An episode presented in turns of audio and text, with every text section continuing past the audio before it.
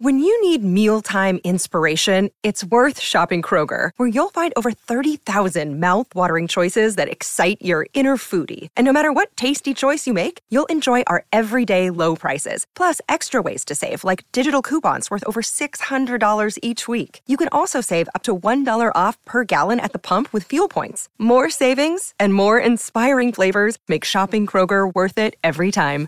Kroger, fresh for everyone. Fuel restrictions apply.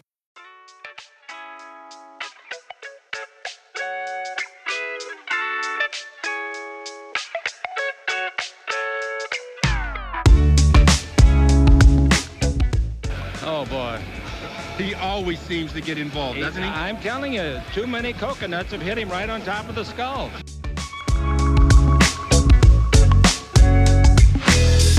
Well, I think uh, Anthony will be a great acquisition. And Do it all. we're live. Welcome everybody here to the Lakers Lounge podcast. I'm Anthony Irwin, Avery, joined on this whose fine show this? Friday afternoon by Jovan Buha, friend of the show. Hey, you've been a friend of the show. I think you get a free sandwich after this um, appearance. I, I'm, Uh, I'm waiting on it. you, want, get- want a free coupon somewhere. you for sure get like you know you, you for sure have a beer coming your way the next time I see you. That's That's, that's, even better. very least. Um, Jovan is here, obviously, of the Athletic. He is here of social media, where you're seeing his reports do all kinds of numbers. He is here of YouTube. He launched um, a YouTube channel that I have had a blast watching. Those those kind of vlogs, taking you behind the scenes of your your Thank you. trips following the team, have been fantastic. So I do, uh, you know, everybody just search. I think it's just Jovan Buha on YouTube. just yeah, right? just Jovan Buha. Yeah. perfect uh and and and yeah go go find him everywhere that you possibly can he does he does great great work we have a ton to talk about but uh first i gotta ask how you're holding up like we good like you, you Ah, tired man. How, how long do we have?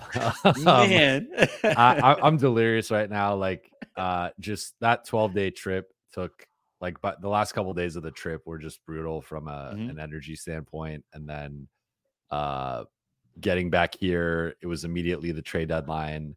Uh, ultimately, nothing happened, but you, you still have that kind still of have to cover it yeah you still you still have to cover it and then just that that onness you know just being locked in and and talking to people and uh, just kind of waiting for something to potentially happen uh, and then it doesn't happen but uh, oh yeah there's no break because you go straight into the kobe statue and then a- game against denver so uh, want to be clear i'm not complaining this is a, a dream job i love it but Oh, uh, from an energy standpoint i'm definitely running on empty right now uh, so just trying to get through tonight and then uh, Lakers are off Saturday, Sunday, and Monday. So uh, three days off is is pretty rare during the NBA season. So that that's uh, looking forward to the Super Bowl weekend and, and just kind of decompressing for a couple days.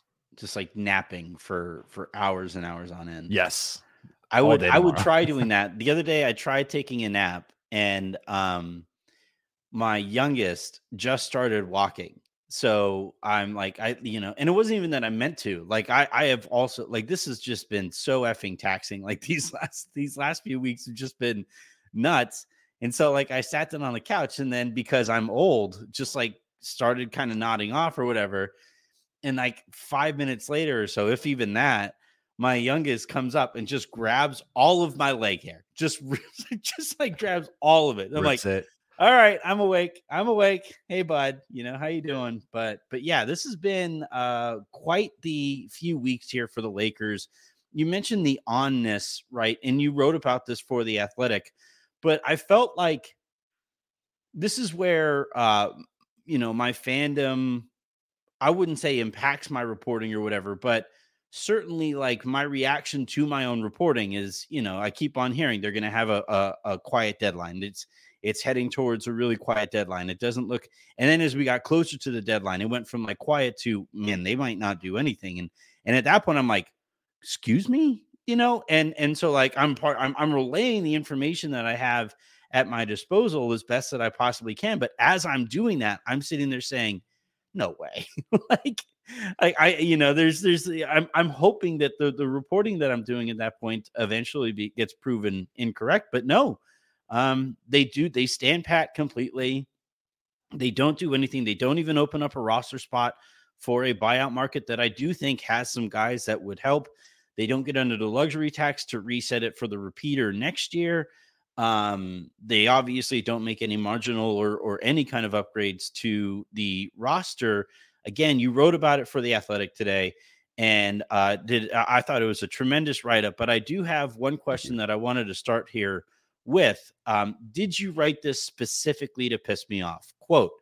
With limited interest in, in, in their players with multiple years left on their contracts, one option the Lakers way was trading Taurean Prince, who is making 4.5 million on an expiring contract. However, head coach Darvin Ham was one of the vocal supporters of retaining Prince, according to team sources. When you when you wrote that up, when you got that report, you knew that like you kind of knew it felt good off the fingers. Like I, I, knew what I was doing. Um, but but no, I mean th- that was something that you know. So uh, to, to kind of recap the last few days, uh, yeah. you know, similar to, to what you were hearing, I, I start hearing seems like nothing's going to happen. Like maybe a small move, uh, maybe trading someone to, to deduct the, the tax. But then I also heard that uh, they, they didn't want to do anything to uh, Make weaken the strength of the roster. And, and, mm-hmm. um, you know, that even if it was a little bit over the tax and, and that was going to cost them, uh, you know, they, they didn't, they're not punting on the season and it's not like, they're just trading people off that that's gonna you know again worsen the roster mm-hmm. so mm-hmm. once once you hear that it's like okay well what are the possible moves and uh as i reported and i know you've talked about this as well there was not much of a market if any at all for D'Lo, Rui, and Gabe. Those were yeah. not viewed. Eh, those were viewed as neutral assets at best, and and more often than not, negative assets that you had to attach. Eh, you as in the Lakers had to attach assets to uh, to trade off those guys because Gabe's coming off knee surgery. He's got two more years left, and there is concern about you know when is he coming back? What state is he going to be in? How, how what's the long term impact of, of this injury? And just there, there is that stigma that I know Michael Scott has talked about with the the Heat role players and just sort of the way they're perceived around the league. Then you have Rui Hachimura. When that contract was signed, that was a polarizing contract that uh, you know, people I spoke to around the league were very skeptical of Rui sustaining the play that he had in the playoffs. Yeah. And it was viewed by some as an overpay for the Lakers and a risky gamble betting on him sustaining that play. And ultimately, I think it's kind of been a mixed bag so far. Part of that's just been his role and, and the way he's been used, but part of it's been injuries. Uh, part of it's been his own performance. So I, I think if Rui were entering the market again, like I, I don't know if he gets the same contract, uh, for example. And then you have D'Lo, where there's just some uncertainty there with his player option. What's going to happen with that? Is he going to opt out? And and now all of a sudden, um, you know, it, most teams weren't looking to to acquire him to actually keep him, but um, there was the risk of you know, does he not perform well and then he opts in, and then now all of a sudden you have this uh, 18.7 million on, on your books. So in terms of uh, guys they can move, one of the guys was Taurean and he, he was one of the few expiring contracts I, I think the only expiring contract rather that was a, a non-minimum contract.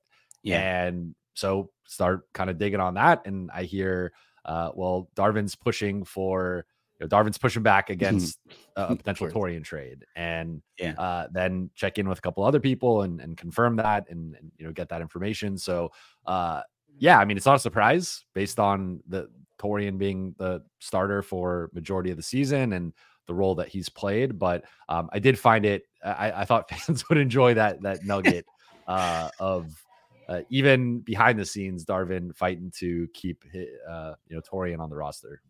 I laughed out loud when I got to that graph. I think I was sitting there, and uh, because actually, um, it was Prada, um, your editor there at at uh, at the Athletic, um, friend of mine from from SB Nation and and Vox and all that stuff. Um, actually, friend of the show. He's been on the show, and um, not near a, a, a free sandwich though, unfortunately. But he um he tweeted out the link, and I was like, oh, cool. There's a there's a there's a recap here. Jovan always has great information. Let's read this thing. It can't be that triggering, right? I know. I, I feel like I know most of it. I didn't have this. I, I I didn't look into this. Great job on looking into it and um, I got to that graph, and Joe was like, Why are you laughing? And I'm like, Oh, you know. yeah. And so I tweeted out a, a screenshot, link to it, all that stuff. And and um let me uh, just kind of preview the uh Twitter's reaction to it. Yeah. this is why I look like this, everybody. This is why I'm losing my mind.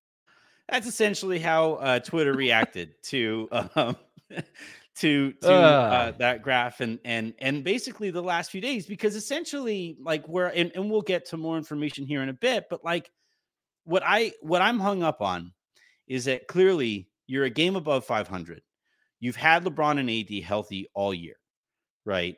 If you if i was to tell you that like if i you know if i was to tell you at the beginning of the season that the lakers would be fighting to remain at or above 500 50 plus games into the season, you would have said, oh, yeah, well, totally. Like LeBron probably got hurt. AD probably got hurt. They've been like kind of in and out of the lineup or whatever. No, they've missed four total games, I believe, between the two of them or each or whatever. But they, they, um, despite that, they've just wasted this beginning of the season. So then you start asking, all right, well, who's going to be held accountable for what feels like a failure, right? If they have been healthy for this long, somebody has to be, you know, there has to be whether it's roster ramifications, whether it's coaching ramifications, whether it's front office ramifications, what have you. Somebody here has to answer some some pretty tough questions. And um Darvin Ham, his seat at no point has gotten hot over the season. You know, uh, he has always had kind of the utmost uh, support from Rob and Jeanie. Okay well, then surely you're going to make tweaks at the deadline. No, not really. And you didn't get particularly close. All right. Um, and that's with like they they they keep on talking about wanting to hold on to the 29 first rounder to be able to use that um, in the upcoming summer. But you had five second rounders, and second rounders are flying all over the league, and you buy a new one basically every draft. So like that was kind of surprising. Um, and and then you know well, we'll see what the buyout market looks like, and we'll talk about Spencer Dinwiddie here in a little bit. But like again, it I think the reason we have seen this response here from Lakers fans, and even when you and I talk about this, it's like, what's gonna how can nothing change while all of this has been going on? How is there no fundamental change to the direction of this kind of organization? Um, do you sense any frustration um, like you know f- from the folks that you have talked to after the deadline have you have you sensed any frustration in the response to doing nothing? Surprisingly not um okay and i don't know if that's just the the team kind of aligning on this is our stance this is the way we're going to frame this um because I, I, think a couple things can be true. Yeah. Uh, i think in the lakers defense if you look at the guys that I've reported on, you've reported on uh, some of their top targets. Let's go through the list quickly. DeJounte Murray didn't get traded. Bruce Brown yeah. Jr. didn't get traded. Dorian Finney Smith didn't get traded. Tyus Jones didn't get traded. Alex Caruso, Andre Drummond both didn't get traded. So yeah. I think if some of those guys had been moved and we had been able to see a, a price for them, be it a first round pick, a couple first round picks, or maybe multiple seconds, then I think we could have held that against the Lakers and been like, well, if Dorian Fit, uh, you know, if Dorian Finney Smith went for one first round pick, why didn't why weren't you involved in that? Why didn't you get him for one yeah. first round pick? But really, when you look at the guys that moved, none of them had really been attached to the Lakers. I think Royce O'Neale is an exception, um, and, and, you know maybe there are a couple of, of, of other guys that I'm, I'm forgetting. It's Not been a, really. a long 48 hours, but uh, I think Royce is like that's one that I, am like Bojan, I guess technically. Bojan, um, and, and that price was a bit lower than I think the Lakers were expecting, or at least uh, you know what I'd heard their conversations had had gone like with, with Detroit. But I mean, really, like Royce and Bojan, okay, like maybe you could have gotten involved there, but I think in the Lakers' defense, the guys that they had had interest in just didn't get traded, and from my understanding, that's just because the you know trade demands and, and, the prices for those guys were just so high that uh, not only were the Lakers not able to to meet them, but other teams as well. Clearly, because those guys weren't moved. Uh, and it kind of like you know Dejounte ultimately Atlanta wanted to hold on to him to the summer and, and see if they can get more for him this summer. Uh, Chicago thinks they're gonna go on some run in the play-in tournament. Like I don't know what Chicago's doing, but yeah, uh, like so I think that you you can kind of defend the Lakers fr- from that perspective of Yeah. if, again if, if a couple of those guys had been traded and it had been a price that the Lakers could have matched, I, I think it's totally fair to criticize the Lakers and and say, you know, why why weren't you in that conversation? Why couldn't you outbid Team X that acquired Player X? But because most of the top guys that were available realistically weren't moved, I think that was just a sign that look, like these prices are really out of control. I know you were on top of that. I, I was on top of that, and it just that's what it was. Now the flip side is if you think you have a shot, and and that's the the the framing that the Lakers have continued to to posture with, uh, is you know we believe in this team, we believe in the continuity, we, we believe in this and that, then you go for it, and even if it's a marginal move, and, and Yeah. that that was where um Or slide you know, overpay. like yeah, and and even if it is like uh, you know, something for Royce O'Neale where maybe maybe you heavily protect the first round pick, and like let's say it's like a top twenty, uh, Yeah. you know, a first round pick you know, protection, like, and, and you could get a Royce O'Neale in. I think you have to do that, and and, Yeah. and that's if you believe in the roster, Be- because to me, actions speak louder than words. And as we're discussing, like you, you don't fire Darvin, and you don't make a move at the deadline.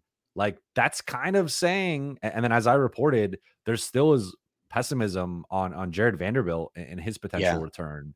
Um, so it's Even like Gabe's for that matter. and, and Gabe too. Like so, at some point, it's kind of like, well, we we have these, and and that's honestly more of a reason to like. Again, in a vacuum, we can say, well, a first round pick, even a protected pick, is too much for Royce O'Neale. But if you have pessimism about Jarred Vanderbilt and, and Gabe Vincent potentially returning this season, or at least returning in, in time to help save the season and, be factors for you, then you need more wing defense. And if you're not adding that wing defense, then you're kind of just saying like we're okay with like this season going the way it looks like it's going, which is this is a team that either loses in the play-in or loses in the first round. Yeah. And you know, maybe they get an advantageous first round matchup and you know, I I think they could beat OKC. Uh, I, yeah, I, I think that matchup has actually been favorable for LA in the regular season. Yeah. I think Chet, it, it- you know, it's just a tough matchup for him matching up against AD. Like maybe they play Minnesota and, and they can beat them, but we just saw how it looks against Denver. And Yeah. It like, always you know, looks that way. that looks like a four or five game series to me if they're playing Yeah. Denver. The Clippers are a tough matchup. So I'm just looking at it like you guys have some clear deficiencies on this roster. Spencer Dinwiddie, Kyle Lowry, like those guys can help just from like a talent perspective and having another ball handler.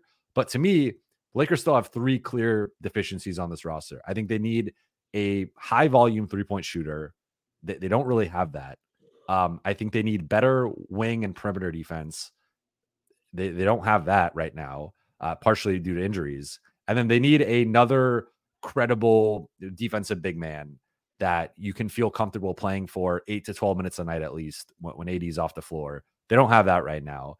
And Spencer Dinwiddie and Kyle Lowry don't check any of those boxes. Like Kyle No. Lowry, you know, plus shooter, I guess, and and you know, decent defensively, obviously takes charges and, and is physical, but he's about to be 38 and he's coming off multiple injury riddled seasons.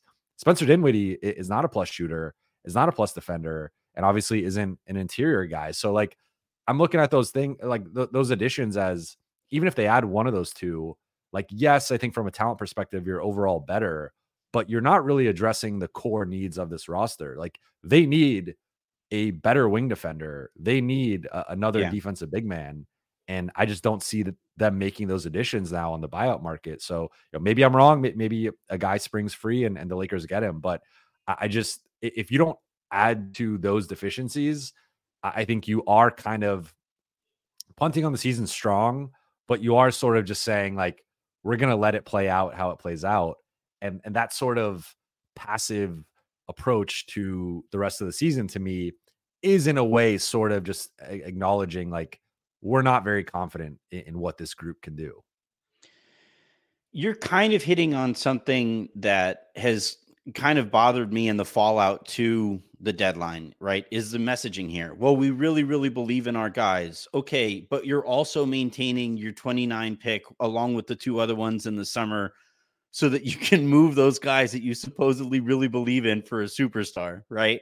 Um, the notion that like uh, you know, when, when asked, uh, you know, Rob Pelinka said that their their priority this um, this buyout season is going to be getting a point guard, getting some more help there, while also saying that they're hopeful that Gabe Vincent is able to come back. Those two things don't quite align to me, and and like I, you know, like my my issue and and you know the my issue has kind of consistently been with the Lakers a lack of kind of real consistent process here you know, and and and the process I feel like you know is a real predictor of of eventual results. And and this is kind of something that Justin is is mentioning here in his comment, right? It's a joke that a 500 coach who can uh, can veto a trade makes me think Buss and Pelinka have zero with you with Ham's performance this season, which is mind boggling and makes me believe he won't be fired. Um, to me, it's like Ham Ham like essentially lost the locker room from from like from some accounts that I have heard. And now there is some contradiction there. There are some who say that you know he got really close or that it was heading in that direction or that it might head in that direction eventually. Um, and that like there can be things that could be done to salvage it, right? And he was ready to do that before Vanderbilt got hurt um in starting last year's starting five. Um, but it's crazy to me that like if let let's say this season does continue this way and the Lakers continue to have at 500, either make or miss the play in or make the play in and get knocked out before you reach the actual playoffs or you have a a you know you face Denver in the first round and you get swept in the first round you know and and you clearly take a step back this season I don't know how Darvin would survive that right?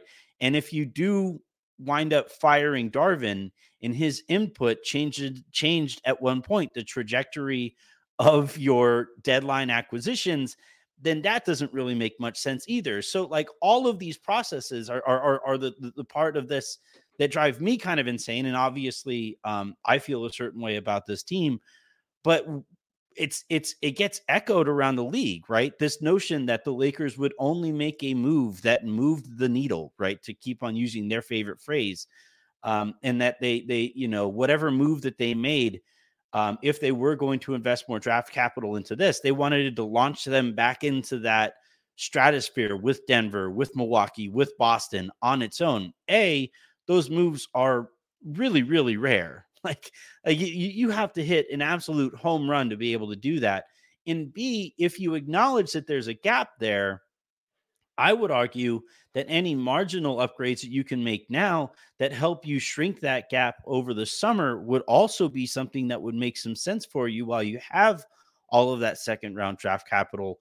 Um, that also didn't make much sense. And the reason I'm saying all of this is because you know, not only do you talk to Lakers people when you're doing this, but you also talk to league like how are the Lakers perceived? How is Rob Pelinka perceived?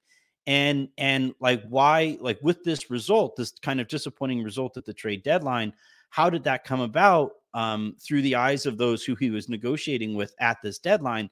And a lot of people basically said he sets a line and does not move off of that line if it if it you know and and uh you know the focus becomes kind of winning the deal versus improving the team and i think that's where rob's kind of history as an agent kind of gets in the way a little bit right the notion of winning for his client winning uh, at, at all means and that's something you could do when kobe was your client because nobody's negotiating against kobe but when you're running an organization and you're going up against these other people who are doing the same thing for their employers, you do, I think, have to be a, a little bit more flexible. Have you heard anything on the front of like what it was like to to deal with the Lakers here? What what would you say is Rob's um, kind of stature around the league? Because I do think that has a bit of an impact on the Lakers' ability to make some of these deals. Yeah, well, I think I reported on the Lakers tax, which is something yes. that um, you know, talking to, to people w- within the team and, and a bit around the league, that it seemed like when the Lakers were having conversations with teams, the asking price was higher than some of the trades we saw and some of the trades that were, you know, just trade talks or, or different reports on uh, what teams were asking for in, in other scenarios. And um, you know, I don't know. It, it's tough to, to kind of separate how much of that is Rob versus how much of that is the the Lakers just you know brand or or I think yeah. that going way back in time now. We're, we're 15 years ago. Um, I remember the Pau Gasol trade and how Gregg Popovich spoke out about that, and uh, other people around the league. I, I think Mark Cuban might have spoke out about it uh, as well. But like, feels like since then, teams have really been, and of course, Lakers have made big deals going back to the Anthony Davis trade. But even that was like a, a pretty crazy haul at the time for yeah. a superstar. And um, you know, team. I feel like teams have been sort of reluctant to be like the one team that helped the Lakers like win a championship or help them get out of a certain mess. Like there is a sense I, I think of teams like to watch the Lakers fail. Like the, the Lakers have, yeah. kind of been the golden child of the NBA for a, a while, right? And uh team like teams almost get some level of satisfaction of oh look the you know Lakers didn't make a move at the deadline like ha ha ha and like that's sort of I, I think there's a, this perception of of no one really wants to help them and um it's just some like and it's not to make an excuse right? Like it's, it's just something they have yeah, to I've deal with the same stuff. Yeah it's, it's sure. the it's the gift and the curse of being the lakers is you you're the lakers. Like you you have this history you you have um certain privileges and, and certain benefits of, of being the lakers having that brand. You can attract stars but there's a downside of like people can be envious of that and that envy you know that uh, enviousness um can or that envy rather uh can, yeah. can kind of you know um, percolate and, and, and get into talks and, and different things. So I, I think one thing in, in talking to people w- w- within and around the team yesterday and the day before was like seeing some of these deals that were done. They felt like those asking prices were a bit higher when they were negotiating with those teams yep. for those players. Everybody else sudden, came down, right? Like yeah, Bojan all went sudden, from two all, first rounders last year down. to two so, second rounders. Yeah. Mm-hmm. So I don't know how like you know we you you hear different things with Rob. Like I, I this is kind of a weird subject for, for me as someone covering the team on a daily basis oh, sure. where I don't necessarily want to get too into it, but like I, I do think you know he, he doesn't have the best perception around the league. Like you know, I, I don't think I'm breaking that news necessarily. Yeah. And and sometimes he's new that, to it. It's a um, it's a um it's like an old frat, and you have a lot of people who have these long-standing relationships and and if anything, Rob has somewhat of an antagonistic relationship, being a former agent who had to negotiate against a lot of these people. Um, and then he comes into it and he doesn't have those long-standing relationships. That's why I kind of wanted them to add somebody within the ranks who might have more of that relationship. I, I, I don't like to me.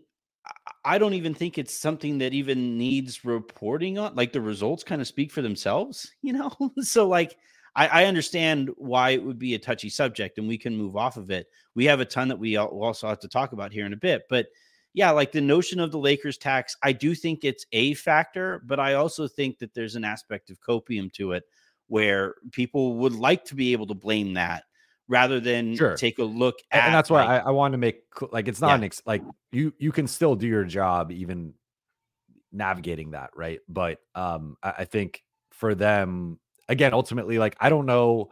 Let's just look at all the players that were moved. Like which player was was I think like Royce O'Neale w- would have helped this team. I think Bojan would have helped this team. I think Buddy Hield would have helped this Burks team a little bit. Maybe Burks, and, and, like that's kind of it.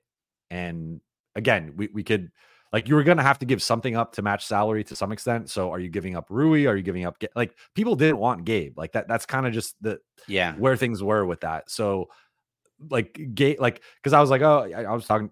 Couldn't you give like Gabe and let's say Gabe JHS and a first for Dorian Finney-Smith? Like on mm-hmm. paper, mm-hmm. that sounds like a kind of an interesting deal. Like Gabe does have two yeah. years left, but you're getting JHS, a top twenty pick. You're getting mm-hmm. a first round pick, maybe with some protection, and like would Brooklyn do that? And it was like no, like they they would not. Like people did not want to take on like people kind of view Gabe as dead money moving forward. So um, they just were in a tough spot. And like Rui again is a polarizing contract. People didn't really want that. So, and then again, D'Lo with with with the the player option. So I think they were just in a tough situation where they just didn't have that mid-size expiring or or at least attractive player contract that you kind of needed uh, yeah. a team to take on without demanding the first. Because I, I think they probably could have like if they had that guy you probably could have seen them do something for multiple seconds, but it, it, ultimately came down to everyone they talked to wanted the first or they wanted Austin. And none of the guys that moved really warranted a first and certainly didn't warrant Austin. Austin. Mm-hmm. Yeah, I um you look at the moves that were made yesterday and it's pretty clear that like this new CBA and all the aprons and and the impact on what you can do by going beyond those aprons really impacted the amounts of money that teams were willing to take on long term.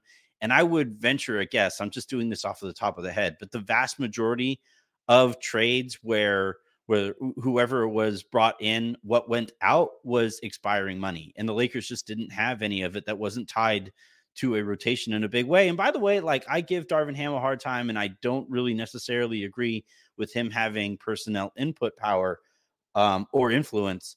But Tr- Taurean has been good, and I do think he's a useful player. He's their best shooter right now. So if you send him out, you have to bring in even more shooting to make up for whoever it is, that, or you know, for, for sending out Taurean. I I, I kind of get it, and that's why I was kind of arguing on behalf of keeping Malik over the summer and keeping Bamba over the summer and having those mid-level um, uh, expirings to be able to use this time of year.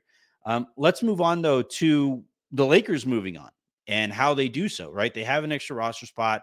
They have a bit of a gap between uh, them and the hard cap. They have about four ish, between four and five million bucks in terms of gap between them and, and where they stand right now in the hard cap.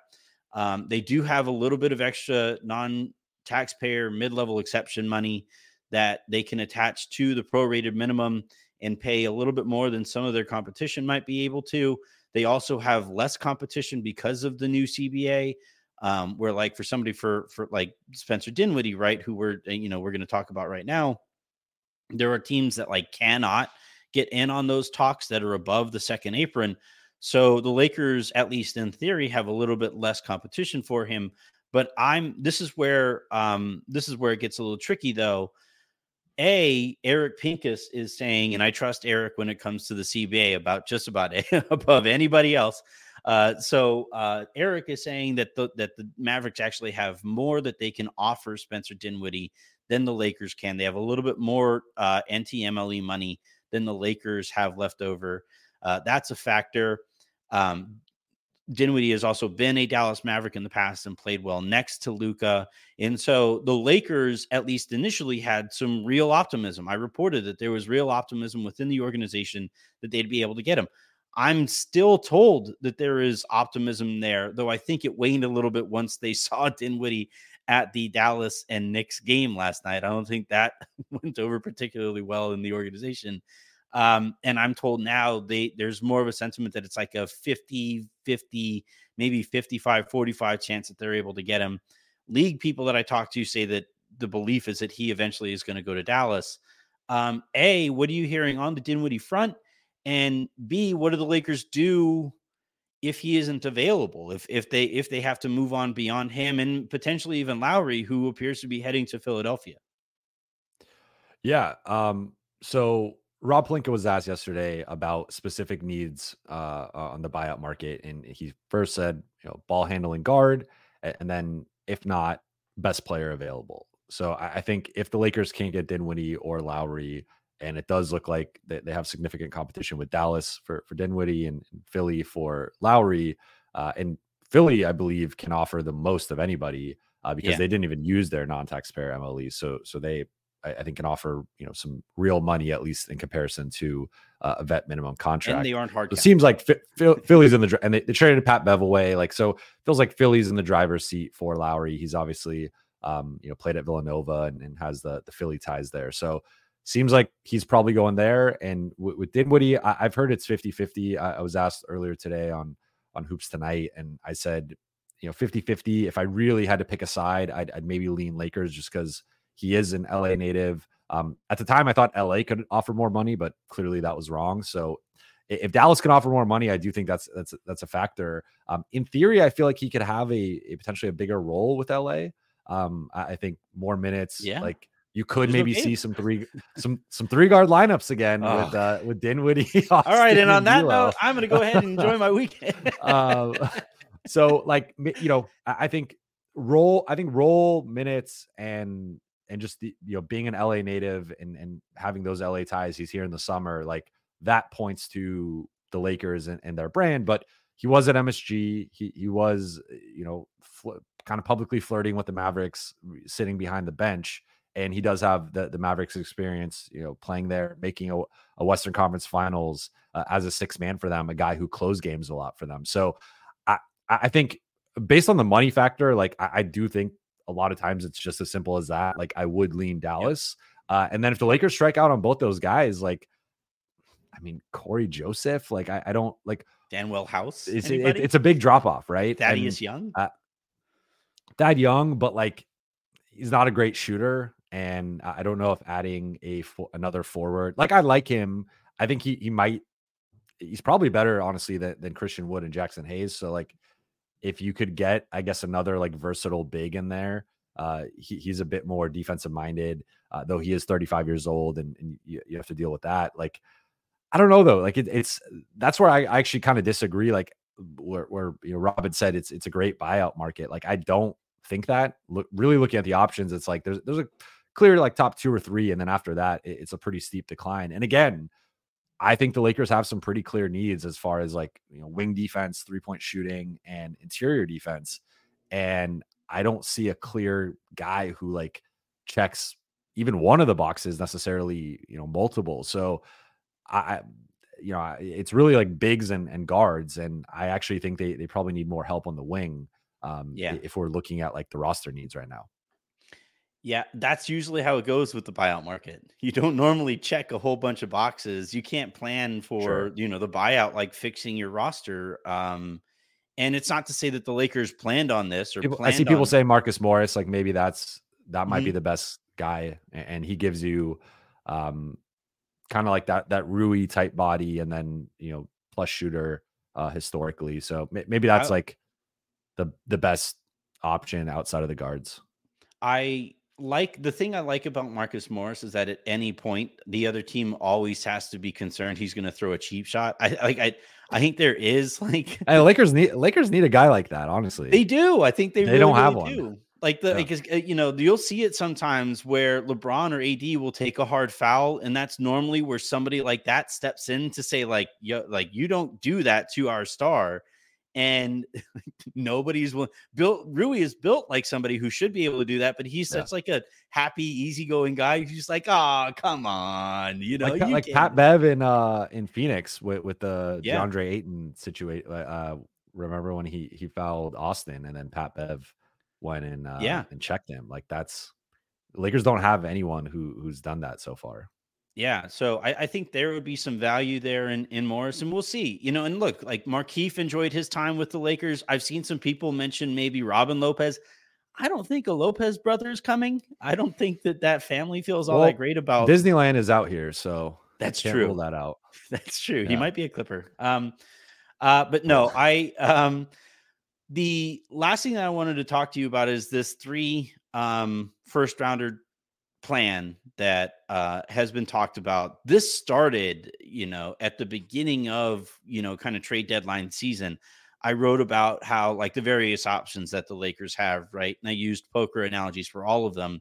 And I said the Lakers could check their hand and, you know, play another one here in the upcoming summer. And over the course of this deadline season, given the prices, given the names that were available, all of that stuff, that became increasingly popular throughout the organization. Um, I was told, and you know, finally, that that is the plan that like Rob Pelinka speci- specifically spoke to after the deadline. And um, how, how do you think LeBron feels though about basically being told, "Hey, bud, can you come back and do this again at 40? Do you mind? Like, is that okay? Like, you have a player option. Is it okay if you like come back for that? I know we've told you multiple times that we we're going to utilize all of our draft capital before, but then wind up kicking the can down the road again. Um, like I, I, I'm I'm concerned about um, passing up on the opportunity to improve your roster now for the mere chance at Kyrie Irving, who we don't know is going to become available. Um, Donovan Mitchell is the is the popular one, or Trae Young is the other popular one that you mentioned there as well. Um, Donovan Mitchell currently playing on a two seed and is from New York. And every time that it has come up about him potentially being traded, it's to the New York market. Um, Trae Young, you do have those clutch ties and all of that stuff, But every time that I spoke to people close to Atlanta, it was like, yeah, I don't see ownership okaying a Trae Young trade. Um, eh, you know, basically ever. He's the best player basically since Dominique Wilkins in that franchise's history. So um, don't sleep on Joe Johnson. The also, well, yes, ISO Joe, but, uh, but absolute you're, legend. You're probably right. Yeah, yeah, but but yeah, I I um like what do you think about that approach? You know, the potential opportunity cost there, the realisticness, realisticness, reality. I don't know of like of that being pulled off. Uh, it feels super risky to me, especially when you consider LeBron has that player option this summer. Well, so the the Jordan meme is "f them kids," and right. the LeBron meme is "f them picks." And Always. We, yeah, we know LeBron does not care. LeBron does not care about a 2029 first round pick. And yeah, unless I think, it might. Well, no, it's not going to be used on Bronny. So no, I don't think he cares.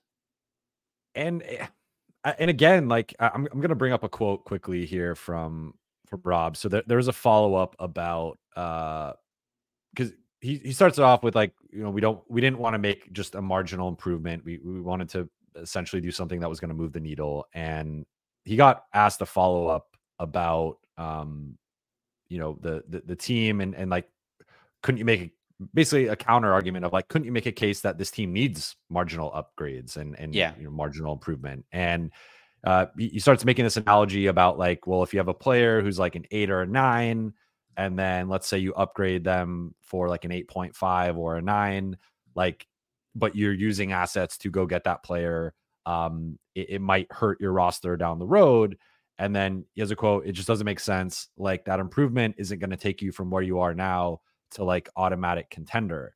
And I thought that was an interesting line that kind of went under the radar because to me, saying a move wasn't going to take you from where you are now to an automatic contender, in a way, is kind of admitting that the Lakers aren't contenders. And yeah. they've kind of been in this weird zone where, like, if you just look at the on court product and you look at this team that has had a below average net rating all season, um, ha- has struggled more so offensively all season, but now is it's been kind of the opposite of, of their struggling defensively, and the offense has been better. Uh, like on paper, nothing about the Lakers says they're a contender, but the team has kind of maintained like, well, if we just get healthy, we, you know, yep. LeBron and AD, and and you know, we, we we can go on a run like we did last year. But that line combined with the lack of activity to me kind of again speaks to actions speak louder than words. And right. this team is, is sort of just not really sending out the signals that they felt that they were a contender. Because again, if you feel like you can win a championship, you don't care about a 2029 first round pick. You're saying if like we can win a, a championship, it is worth losing that pick down the road. And that's how you operate. And that's how you saw some other teams operate around the deadline. Um, but so I, I think that would be LeBron's perspective if you asked him.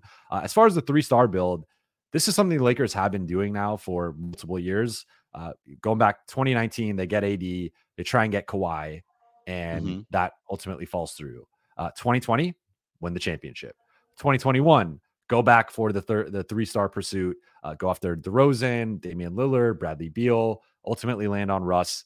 It is one of the worst trades in NBA history. We, we, we know how that played out. Yep. Uh, 2022, uh, they, they start going after, uh, you know, Kyrie, and, and that starts that dance a little bit. And then 2023 trade deadline is kind of the, the final uh, dalliance with, with Kyrie. They don't get him. He ends up going to, to Dallas, and that kind of ends that. Uh, 2023 summer, they ultimately prioritize their continuity, resign a bunch of guys. But now we're hearing, okay, 2024, we're going after the elusive third star, this yep. elusive second ball handler who can take the offensive load off LeBron, uh, who the Lakers offense can survive when LeBron rests, when AD rests. Like just hand the keys to this guy and, and they're going to be fine. And, you know, Trae Young, I think, checks that box.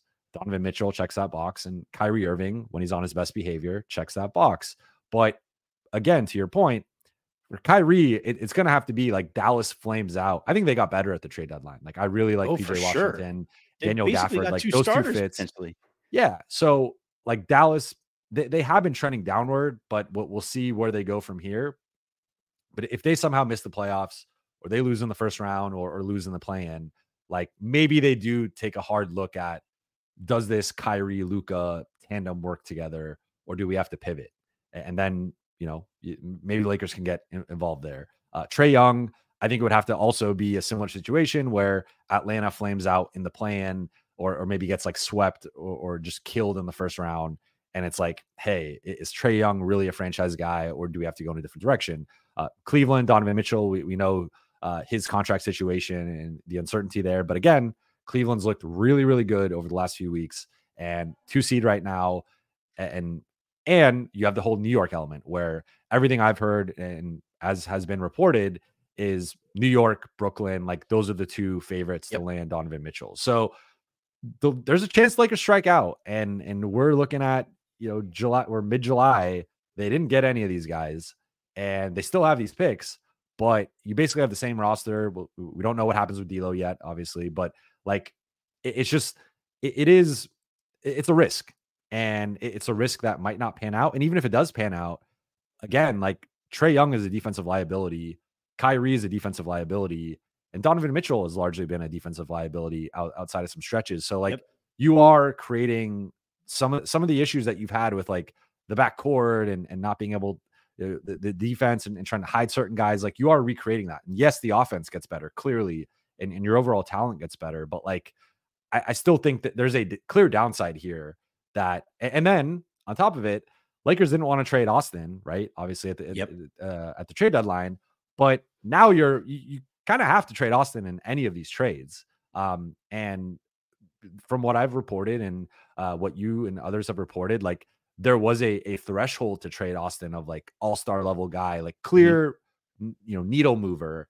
And I think all three of those guys reached that level, but you are still kind of taking away from the top of the roster to add one of these guys and, and relying on on maybe some vet minimum guys or or you know lower exception guys to to try and round out the roster. So I just think we, have seen this movie before. Uh, I think all three guys are better than than Russ was in 2021, better fits than Russ was in 2021. So like I, I do think it would be a better partnership and, and there's championship potential for sure. But depending on how they build out the rest of the roster and the subsequent moves, I do see a clear downside as well. On top of LeBron about to be 40, year 22, AD going into year 13, 13. Uh, and, and going to be 32. So, mm-hmm. like, you're starting to get up there with both guys. And I just think, like, there's no time like the now, in my opinion. Both guys have been healthy. Both guys are playing at all NBA levels. And to not try and maximize that, even with a marginal improvement, um, I think that kind of says something about where they they truly think they are right now.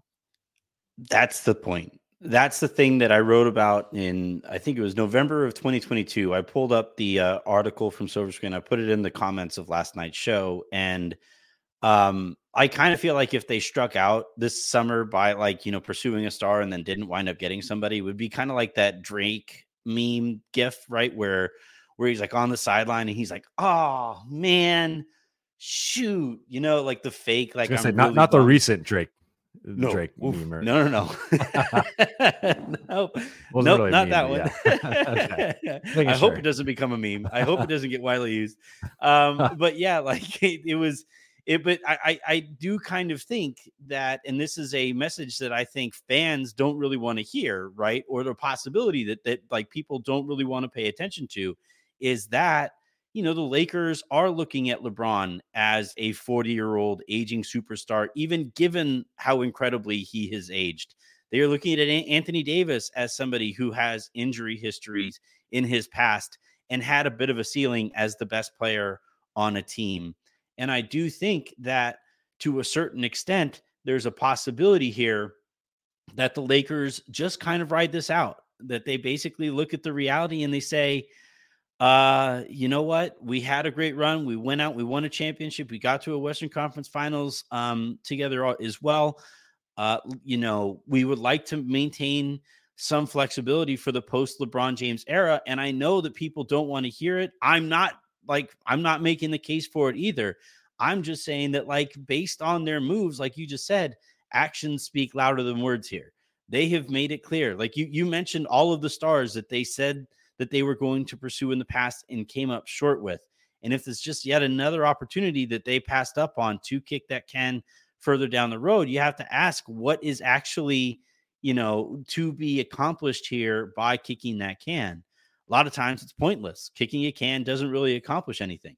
So, yeah, it's it's a And- and, uh, fascinating. one- one thing I, I I will say uh, I'll add in, and I haven't heard this, but I, I assume you know as this plan continues to develop, like there's I guess a path where they just go and they get like a couple of of key Yeah. rotation upgrades, and Mhm. and you can use those two or three picks, uh, and, and the pick swaps and the seconds, like to maybe do a couple of of separate trades, and you bring like and maybe go back to trying to recreate the mold of that 2020 team or even the 2023 team uh, just with, with with depth and defense and, and versatility and like I think that is a possibility that's just not what's been relayed to me yet it, it has been more of like let's save the picks to to put them on the table for that star uh, Yeah. but I think there's also maybe an, another path where they they kind of value depth and role players and, and trying to get that difference making wing that slots properly next to LeBron and AD. And then if if you can, uh, you know, maybe Rui at, at that point less less money uh, on his deal, although still has the two years. Uh, like maybe you can flip him over the summer, or maybe D'Lo opts in, or you can do a sign trade. Or something. Like th- there are different ways for them to go where I think they can rebuild the, the roster in a smart way. But if it is just like star or bust, we have seen them bust more often than not um, Yep. in, in you know the, the last few summers. So it, it is something that uh, you know we'll, we'll we'll see where it goes. But I, I do think there's a there's a way to kind of thread the needle there in, in a smart way, and I, I want to just acknowledge that that maybe that is their plan B. I just haven't heard that yet personally. it's honestly the path I prefer over the star pursuit. Like honestly, like if you could if you could turn the wings that the Lakers have where you have to choose one, you know, one side of the court over the other into a two-way wing, cool, right? Mikal Bridge is probably going to be available over the over the summer. Could you turn two of those picks into Mikal Bridges and then use the third one He'd be an amazing on fit. another? Oh my God, he's perfect. He'd be perfect for for for LeBron and AD. But um, Jovan, I have taken up way too much of your time. The Lakers play tonight. like there's another game tonight. I know. Uh, so o- uh, only the Pelicans. yeah, right, right, yeah. Um, so uh, we will we will uh you follow your your coverage of that game and the rest of the season. Again, great work this year, man. You've been absolutely you. killing it. It's been a it's it's been a blast to um do this in a weird way with you, you know, like like in in in uh in the way that we have kind of uh you know all the messaging and stuff. It's been it's been an absolute blast, man. I really appreciate you always making time for the show.